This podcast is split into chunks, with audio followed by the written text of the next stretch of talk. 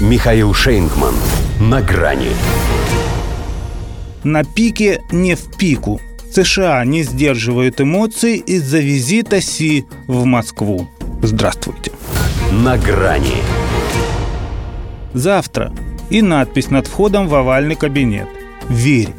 Загадочный твит, что появился на официальной странице президента США в ночь на понедельник, в Белом доме так и не объяснили. Но единственное, во что можно было поверить без всякого сомнения, действительно в понедельник и случилось. Си Цзиньпин приехал к Владимиру Путину. Вряд ли, конечно, Джо Байден подразумевал именно это, но только это ему и удалось – сблизить Россию с Китаем так, чтобы их вечная дружба достигла еще и беспрецедентного уровня, а отношения и без того скала вышли на пик. И теперь в Вашингтоне, полагая, что их пик – это ему в пику, которые сутки места себе не находят. Ладно бы только себе, еще и пару бомбардировщиков Б-52 через Балтийское море к российской границе направили, чтобы «Привет, Си» передать. Передали Су, 35. Его одного хватило, чтобы их развернуть. А вот толкователя байденовских снов Кирби остановить было некому. Не унимался – Русские, говорил, это лишь младшие партнеры китайцев. В общем, ревность, злость, примитивная зависть. Этот визит заставил американцев раскрыть все качества. Иных потому, что у них для нас нет. Но может быть еще завышенная самооценка. Они-то надеялись, что Си, прознав о мусорном ордере на арест, развернет самолет на Атлантику. А если приземлиться в Москве, то для того, чтобы выманить Путина и сдать его мировому жандарму. Но оказалось, что и он туда же, в международную изоляцию.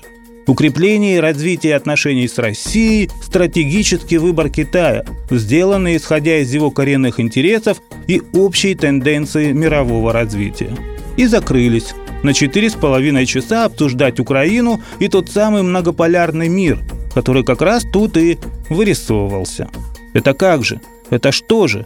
А как же мы же? запричитал паркетный вице-адмирал – его хозяин, может быть, тоже очень даже хочет с тем же Си поговорить, хоть по телефону. С обидой признался Кирби, потому что председатель КНР все чем-то занят. То у него перевыборы, то у него стратегическое партнерство с Россией.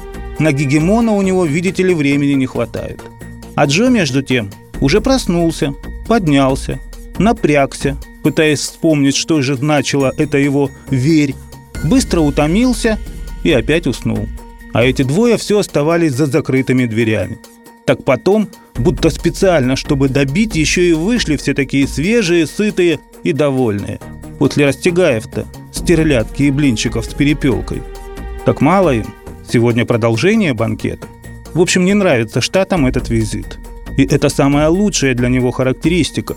Причем чем бы он ни закончился, для себя они сразу решили, что Китай либо начнет поставлять России оружие, либо что еще хуже, продолжит настаивать на мире. Хотя еще хуже, когда и то, и другое вместе. Но с этим США, со своей кодлой, и сами прекрасно справляются. А вот с чем они не могут справиться, так это с эмоциями. И в этом году им придется пережить их еще раз. Си пригласил Путина посетить Пекин. До свидания. На грани с Михаилом Шейнгманом.